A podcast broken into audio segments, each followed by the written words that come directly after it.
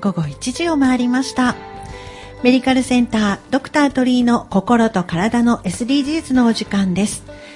横浜市金沢区鳥居泌尿器科内科院長の鳥居慎一郎先生と世界を旅するマルチタレントのアリンコさんとお届けします。ナビゲーターは溝呂木彩子です。どうぞよろしくお願いいたします。ドクタートリーの心と体の SDGs 皆様の持続た持続的な健康を目指して今日もやっていきましょうってことですね。はい。MC のアリンコです。海が近い自然豊かな金沢区。金沢区にはいろいろな人が住んでいます。そして仕事をしています。横浜の南金沢区の人と人地域と地域の点と点をつなげる。過去現在未来の信頼の架け橋を作るゆるい健康番組やっていきましょうということでアリンコもお手伝いしています。はい。今日もよろしくお願いします。よろしくお願いします先生ちょっと今日鼻声ですか？うん、この前の喉よりはいいかもしれないけどね。この間なんかてるよね。全然違う声でしたよねそうだね。うん。あれはあれでなんか悪くなかったですけど、うん。そうそうそう、渋くてね。渋くて今日はちょっとなんか鼻声感がそうかな。ちょっと心配ですよね。はい。えー、ということで今日のテーマは、親の愛情って、愛情。ー親の愛情。親になってみないと分かんない親の愛情でもと親から生まれてるわけだから、親からがどういう愛情を注がれたかっていうのあ、はそっかそっか。わかるんじゃないかなって。うん。なんかでもその私は親になってないんで親からしてもらったことだけなんですけど、うんうんうんうん。なんか膨大な時間を自分のために割いてくれてたんだなっていうふうに思うだけですごい感謝しかないですよね。いやだってその親の時って私ぐらいの年齢でもうお母さんやってるわけじゃないですかうちのお母さんとかは、うんその元気で若くて、うん。うん。何でもできそうな時間を私だけに使っててくれたんだって思うと感謝しかないですよね。なんかそれ世のお子さんに聞いてほしい。先え生まあ先生どうですか、まあまあでも逆にうちはまあいわゆる昔から言う友稼ぎだったから、うんうん。あのどうだろう？両親に育てられたというよりはばあちゃんに育てられたっていうあのが大きいかもしれないけども、でも今から考えると一緒にいる時間だけが親子じゃないよなっていうところで、うん。あのまあな要するになんで友稼ぎかっていうと、うん。勉強させるためにはお金が必要だからへー。稼ぐっていうようなえ考それえ方。でも鳥居先生のためにじゃあ友稼ぎしてたってことですよねまあまあ確かまあにそうまあまあいうことだよね。まあそそれだけじゃないだろうけど。さ ねまあ今日はあの、リスナーの方々にもね、うんうんはい。あの親からの親の愛情ってっていうのをね,、はい。親の立場子供の立場でね、それぞれからね、はい。メッセージ。かなといただけたらと思います。はいね皆様からのメッセージもお待ちしています。メールアドレスは、えー数字で855アットマーク ksfm.jp です。周波数の855アットマーク金沢の k シーサイドの s fm.jp にお送りください。お待ちしております。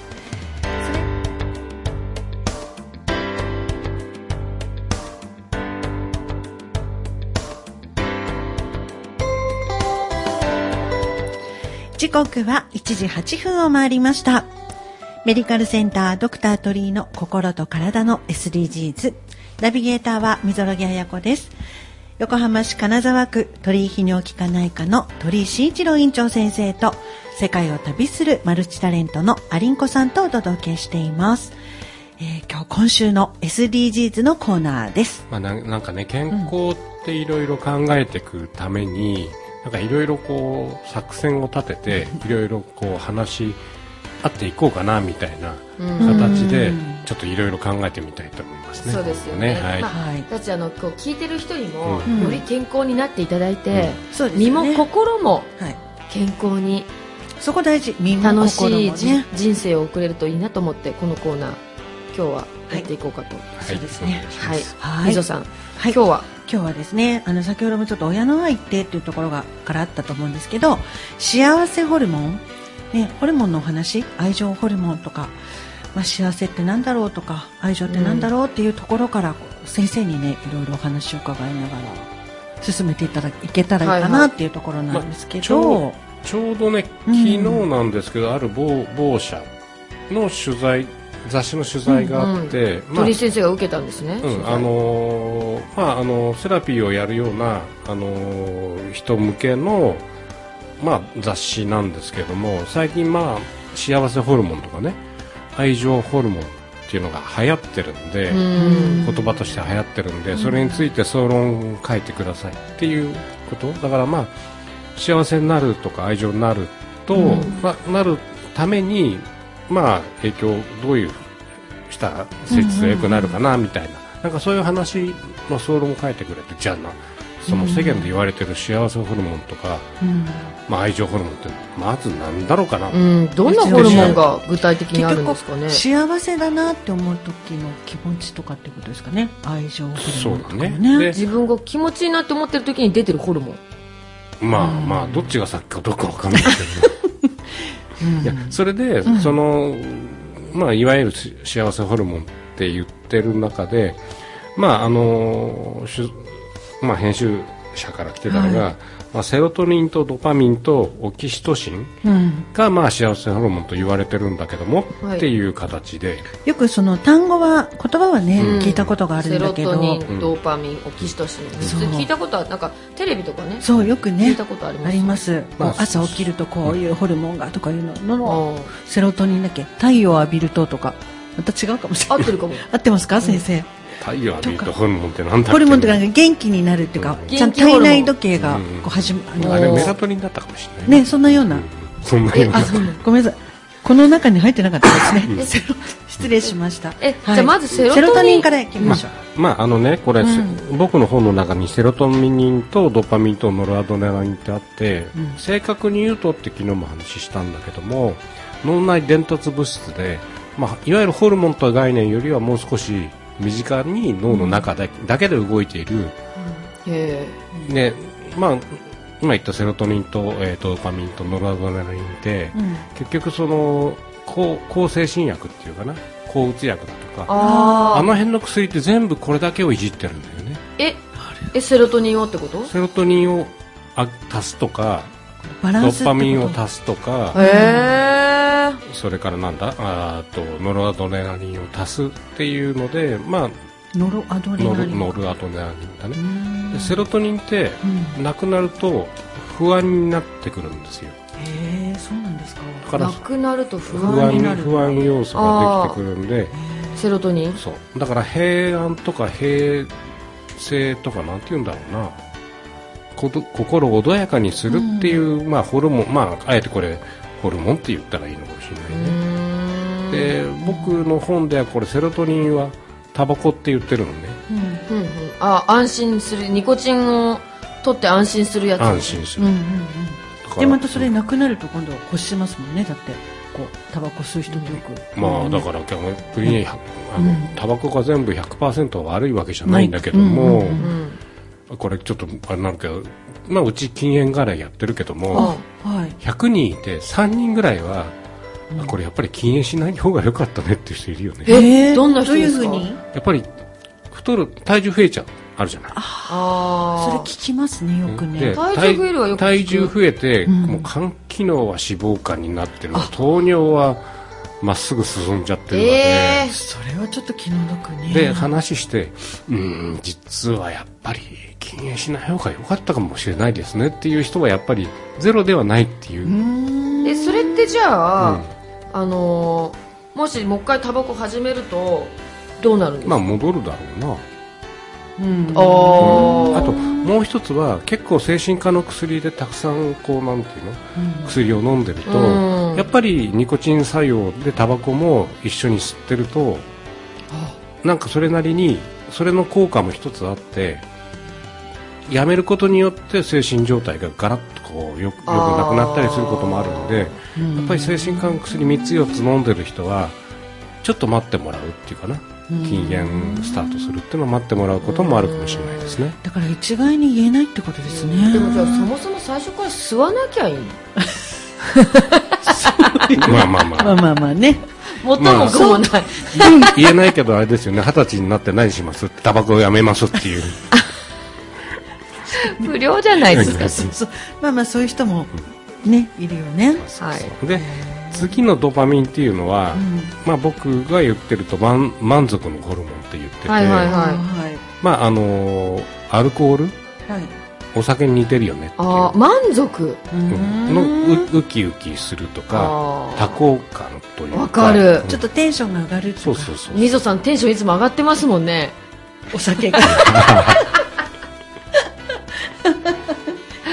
えーでもなんかこううん。疲れて、う運動した後とかに、うん。ああビール飲みたいとか、うん。ビール飲んでうわーってなるのって、うん。それ喉乾いてるからかもしれない。喉かあれドーパミンじゃないんですかだっねてそれでドーパミン欲しいんだったらまずさあのウイスキーのあのストレートとか飲みたくなるんだよ。今のああ、うん。そっかそっか。量多めだとね、うんアルコール飲むだとね。うん。そうそう。で,、うん。でドーパミンってさっき言ったノルアドレナリンに引きずられて出てくるんですよへえで引き引きずられてっていうのはイメージってかあのランナーズハイってあるじゃん。はいはいはい。運動してきつくなってくると、うん。20分ぐらいしてなんかきつさがなくなってくるんだよね。そそれはやっぱりそのノルアドレナリンがずっと出て運動し続けてきつい時にまあノルアドレナリン、えードーパミンが出たりとかあと体内モルヒネが出るじゃない？エンドルフィン。体内モルヒネう。んあだこの間チライジ見に行ったんですけど、うん。格闘家の方たちがうん試合してる最中は殴られてもまあ痛いけどそんな気にならないっうんうん。ていうのはやっぱそれがそのモルヒネが体内モル。ヒネとか出てる出てる出てるんだろうねもちろんね。へだからやっぱり緊張を続けるとなんていうのかな？そういう形ではそのああの痛みを和らげるっていうのが体の中でも、まあ、実際にモルヒネーが体の中から生産されてるできてるっていうのはじこれは事実ですよね。ーやっぱりその脳の仕組みというかなんですかね、せ脳の仕組みっていうか、うんうん。に人間の生体防御反応の一つなんじゃないかな痛みに対して一時的でも痛みを取ってあげるあう。んー。それよりも守ることがあるからってっていう守る。だから例えば自分がなんか身逃げを守る？あの動物なら逃げてる時に疲れてう後ろから例えばトラとかライオンが来た時にもうちょっと走んなきゃいけない時に疲れたとは言ってられないから、うん。鹿ちゃんとかも。鹿ちゃんうん。鹿ちゃんもね。しっかりもう少しちゃんもね。うさぎちゃんもそうだ。あのモルヒネがうん出ながらもうちょっとこう頑張って走るみたいな。あじゃあ人間だけじゃなくて動物にも出るんですね。でしょうね。へええでもそしてうん。ねそれで、そう。でまあ今注目を浴びているオキシトシンについて十分語ってくださいってね。うん、あいう。昨日もあったんですね。言われうん。で,、うんうん。でオキシトシンって何っていうので、まあ、一般的に医学ではあのー下垂体頭の下垂体紅葉にあってまあ、乳汁分泌をあ吸鉄反射により乳汁分泌を促進するっていう。授乳ってことそう。おおっぱいを吸われると、うん。えーおっぱいが出るっていうことに使われているよっていうふうにしか書いてないんだよね。でもじゃあそれがなんで、そのしあの幸せホルモン、愛情ホルモンになるかっていうところをこうみんなでちょっと今日考えていきましょうっていう感じ。うんで、ね、あのおっぱいすあの吸われたことある人ってじゃなくて、あの乳乳あ乳赤ちゃんにあげたことがある人ね。あると、うん。嬉しいっていう感情って起きるんですかね。あまあそうそう私おっぱいあげた経験はねまあそう嬉しい嬉しいうんまあ嬉しいよね。あそうおっぱい吸ってるからね。それこう目目と目があったりとかするとやっぱりこう何とも言えない気持ちになるのとそあとはそうん。実際おっぱいあげるとこう初めての時はなんかキュンっていうかズンっていうか、うん。なんていうかこう痛くはない痛いわけじゃないおっぱい自体がね痛みがあるわけじゃないけどなんかこう刺激されるんですよ。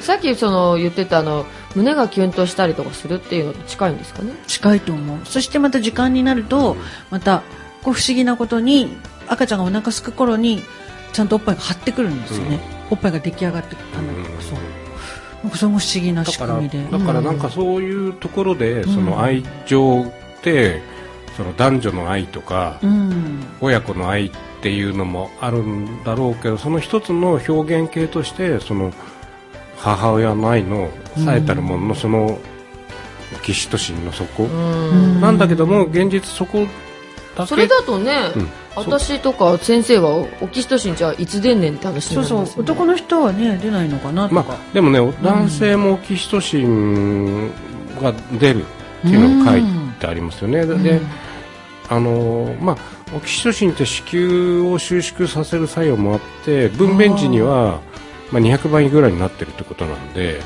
だからまあし子宮収縮っていうのはその産産中か生まれる時にも使ってて。でその時にやっぱりあなんだろうね。幸せホルモンだから、うん。出産時とか結構辛いところもうん。和らげる、あーこれからのことを期待して和らげてその先吸鉄反射でおっぱい吸われても、うん。幸せ自分が幸せと感じるホルモンが出へ続けるっていうのはあるのかもしれないですね。なんかすごいホルモンいっぱいいろオキシトシンいろいろ考えてくれてるんですねなんか私たち。のためにでこれ、みね。見るとねこう精子のいい移動を促進するとかね。精子の移動、うん、とじゃあかね妊娠に関わるんだ。うん、せ精子ってあああの息せせせせせ違う違う違う違え？う精液の方の精子のそうそうでしょうね。うん。とかね。あの、ん。性交時には男女ともオキシトシンが出てるとか、さっきうん、だから、なんだろう。うん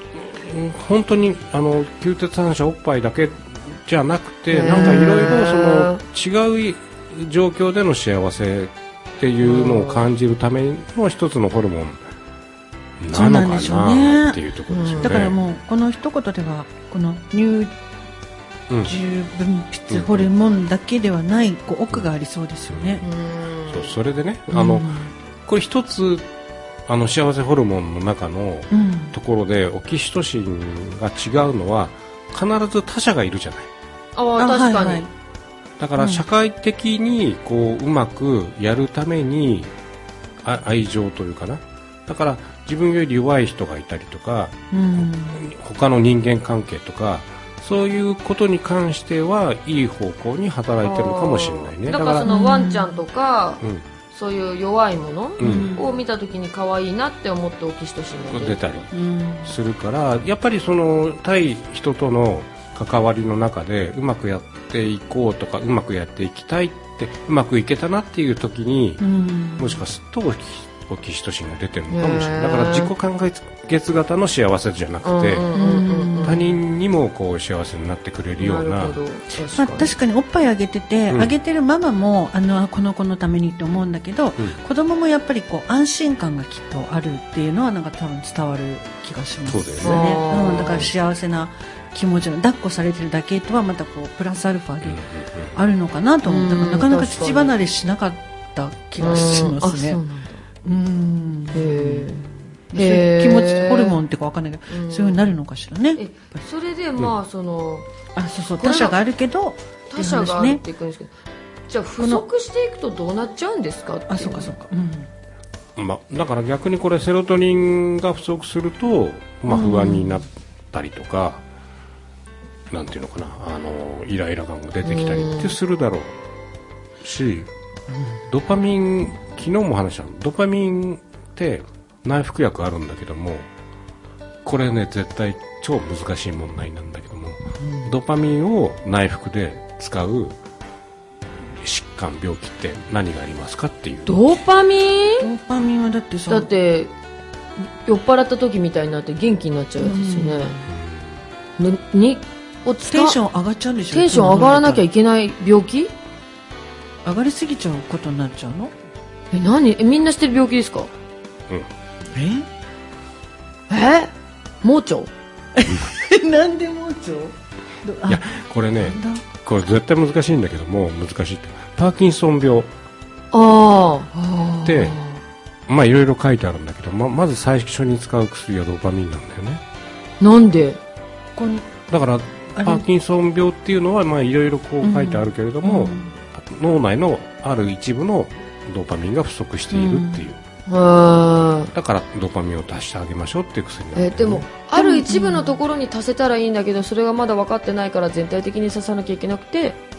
うんまあ、内服薬を持続するっていうことで。へえだからね本当にね心と体っていうのは分かんなくて薬もあのね前にも言って病名でうん。薬使うんじゃなくてこれ何の薬で何にどうやって効いてるかなっていうのを調べるとうん逆にあ結構面白いとこ使ってうん。る例えばね例えばこれえっ、と妊娠のえっ、となんだっけつわりってあるじゃん、はい。つわりありますね。辛かった。うん。あれなんだと思う？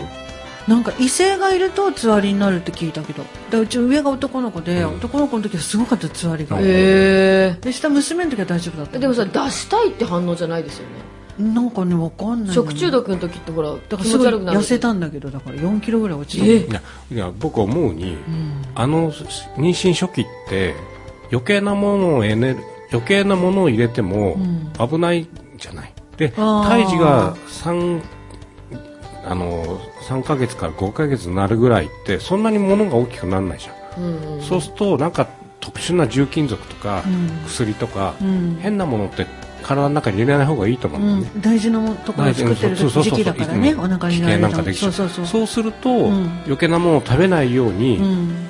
吐き気が出るんじゃないあー。へだそれが証拠に、まあ、7, 7ヶ月、8ヶ月ぐらいになってきてどんどん大きくなる時期には座りなくなるよね。確かになくなりますね。っていうことはあれ病気じゃなくて生理現象だと思ってるんだよね。ああそうか余計なものだ。からそれは母親側が生理反応っていうよりかは、うん。中の子供がうん。生理反応を起こして外に出した起こさないようにあそうか。母親があそうなるほどね。いうスイッチが入ってる。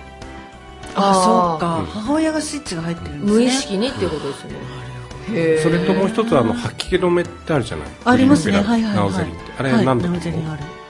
なんだと思う？あそれ知ってる、ん。三半規管を麻痺させる。おちょっとちょっと近いけどちょっと残念なんだけども、ん。あれはこうドーパミンを下げる薬なんだよね。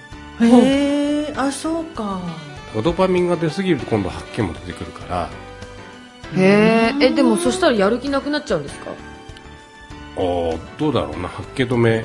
吐き気がすごい時ってやる気があるかどうかって思ってるんですよ。そうそうそう。確かにへえなんか鈍くなるのかなそれを飲むことによって、うんその酔い止めっていうのはあんまりこう感覚が鋭くならない気がする、まあドーパミンが多すぎると吐き気が出るんでうん。例えばラベンダーなんかもダメな人はダメじゃない、はいはいはい。あれも典型的なあのドーパミンが出る香りじゃない？そういうことなんだ。私どうしてもダメだよ。イランイランとかさ。ダあメだっていう人は一定数いるんでまあそういうことなんだよね。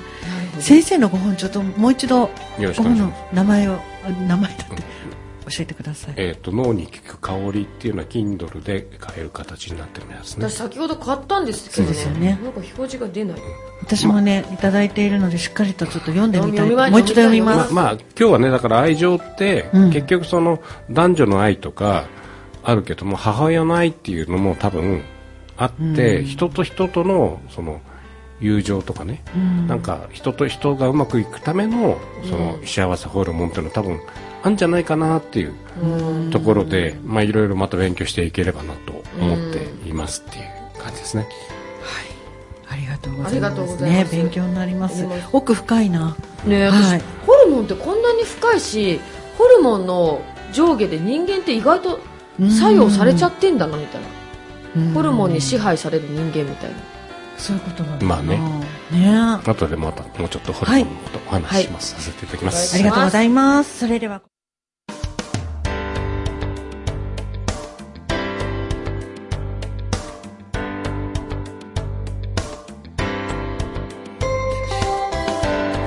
時刻は1時33分を回りました。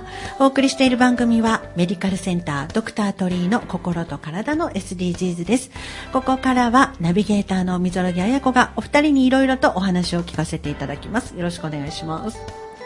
えー先生あの、うん。先週の土曜日、えっ、とお祭りが。お町内会ね大変大変だったって僕。にぎわったんじゃないですか、うん。先生農研大でしたよね。農研大6丁目だったんですけど多分2 3 0 0人は来たじゃないかな。えそんなに？であのえ市議さんとかね、うん。議員さん結構来ていただいたりとか、なんかキッあとキチンカーッチンカーがだった5台45台入っててあうんのえ結構物売れてましたか？長蛇の列だったし、え花火は上がるしね、僕はあの老人会のテントの中で散々飲んできたし 老人じゃないんだけど準老人会に入るようななんか手続きまでされそうな。でもみんなに喜ばれたんじゃないですか？でも結構ねあの老人会とか。3年ぶり4年ぶりでしょう、うん祭りって。だからやっぱり地域でそういうふうに集まると、うん。結構ねあのうちの妻があの会計やってたんで、もう本当にあれだね。そのその前日ぐらいからその後の日もそうだけど後片付けもそうだあしそっかそっかそうでしょうね。だからそれも含めて頑張ってたね、あお疲れ様でした。もうこの辺も、うん。あの船だまりでやっぱり4年ぶりのフェスティバルとかがあったんですよね、で日曜日先生のとこ土曜日でしたお祭り、うんこちら同日で日曜日花火大会があって、うんなかなかねお客さん多かったんうですよ、ん。そうで彼はあうんミキさんのね男の子、うん。小島くんですけど、うんうん。生放送でここでね、うん。あのリクエスト番組やりながら、隙間から花火見たって言ってたけどね、すごい人だったんだよね、で今度ですね、うん。8月26日、うん。今週の最後の日曜日なんですけど今月の金沢祭りがあって、うん。花火大会がありますよ、へえっ、とね海の公園で、あれもでかいよね、そう、ね。3500発。うん。ーすごい。すごいでしょ。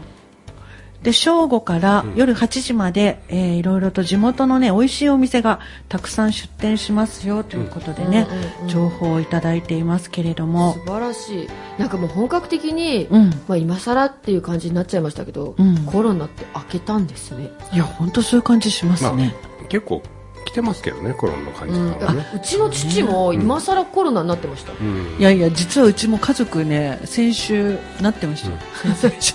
結構周り多いですよね、うんうんうん。まあでもなんかねまあなんとかね、うんあの特効薬も使えるようになったし、ね。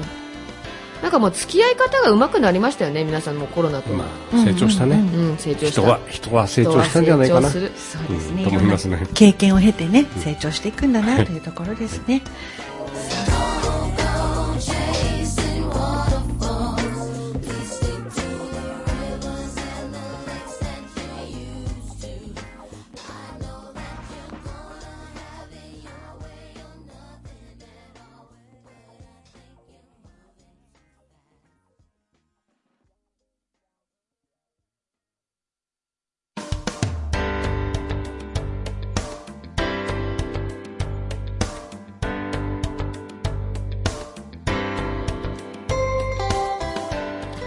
時刻は1時14分を回りました。1時14分じゃないあ間違えました。41分。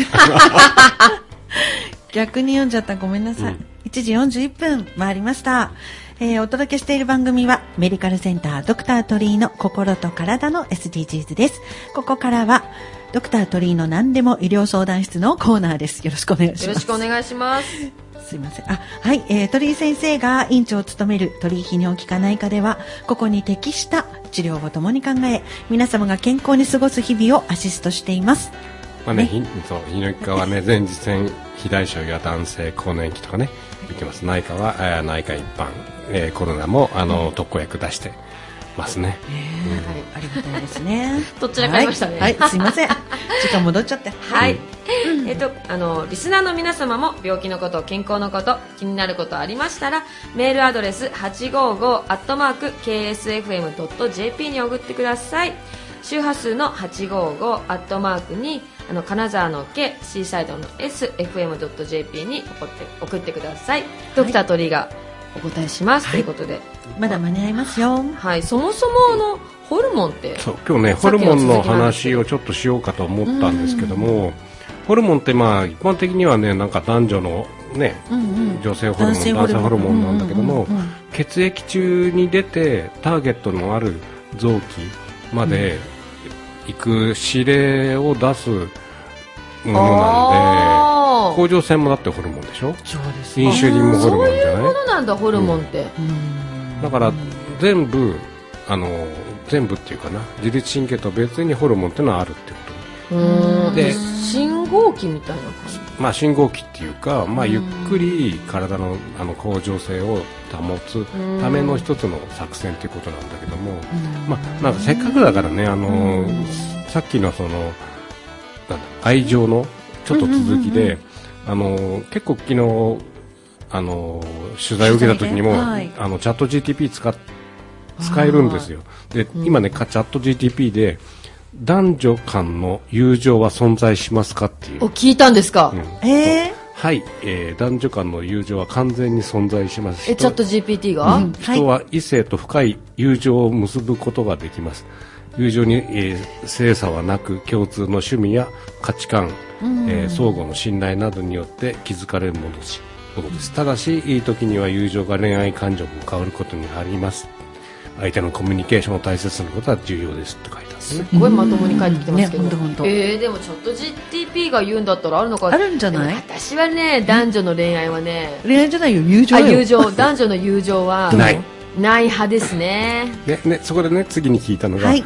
エルスとアガペにの違いについて教えてください、はいエロスとアガペは、エロスえー古代ギリシャの愛の概念なり異なる意味があります。エロスは、えー愛情や、えーえー恋愛や情熱的な愛を表す言葉でありますと。一方アガペは無償の愛や奉仕の愛ですって書いてあるね、うん。えだからでなんかギリシャ神話で、うん。エロスさんとうん。アガベさんっていううん。神様がいたんですよね、うん。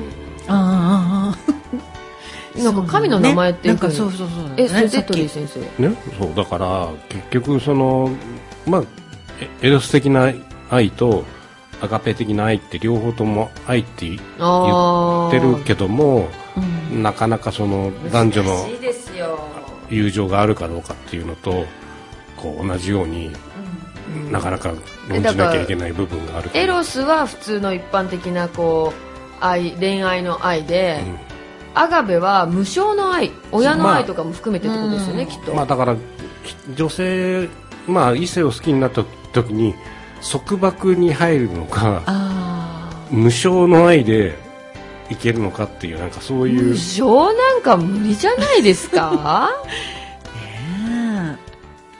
え。鳥居先生無償の愛派ですか？一般的には無償の愛なんじゃないですかそこは。え 先生すごいニコニコしてるそうなんですかね。うん。えみぞさんどうですか？どう思いますか？無償の愛無償の愛ね。大事ですよね。っていうか。なんではぐらかすんですか？いやいや母はやっぱり無償の愛になるでしね。お親親目線から言ったらというか、うまあ、でも恋恋愛ね。まあでもうちの関係はあのアガペかもしれないね。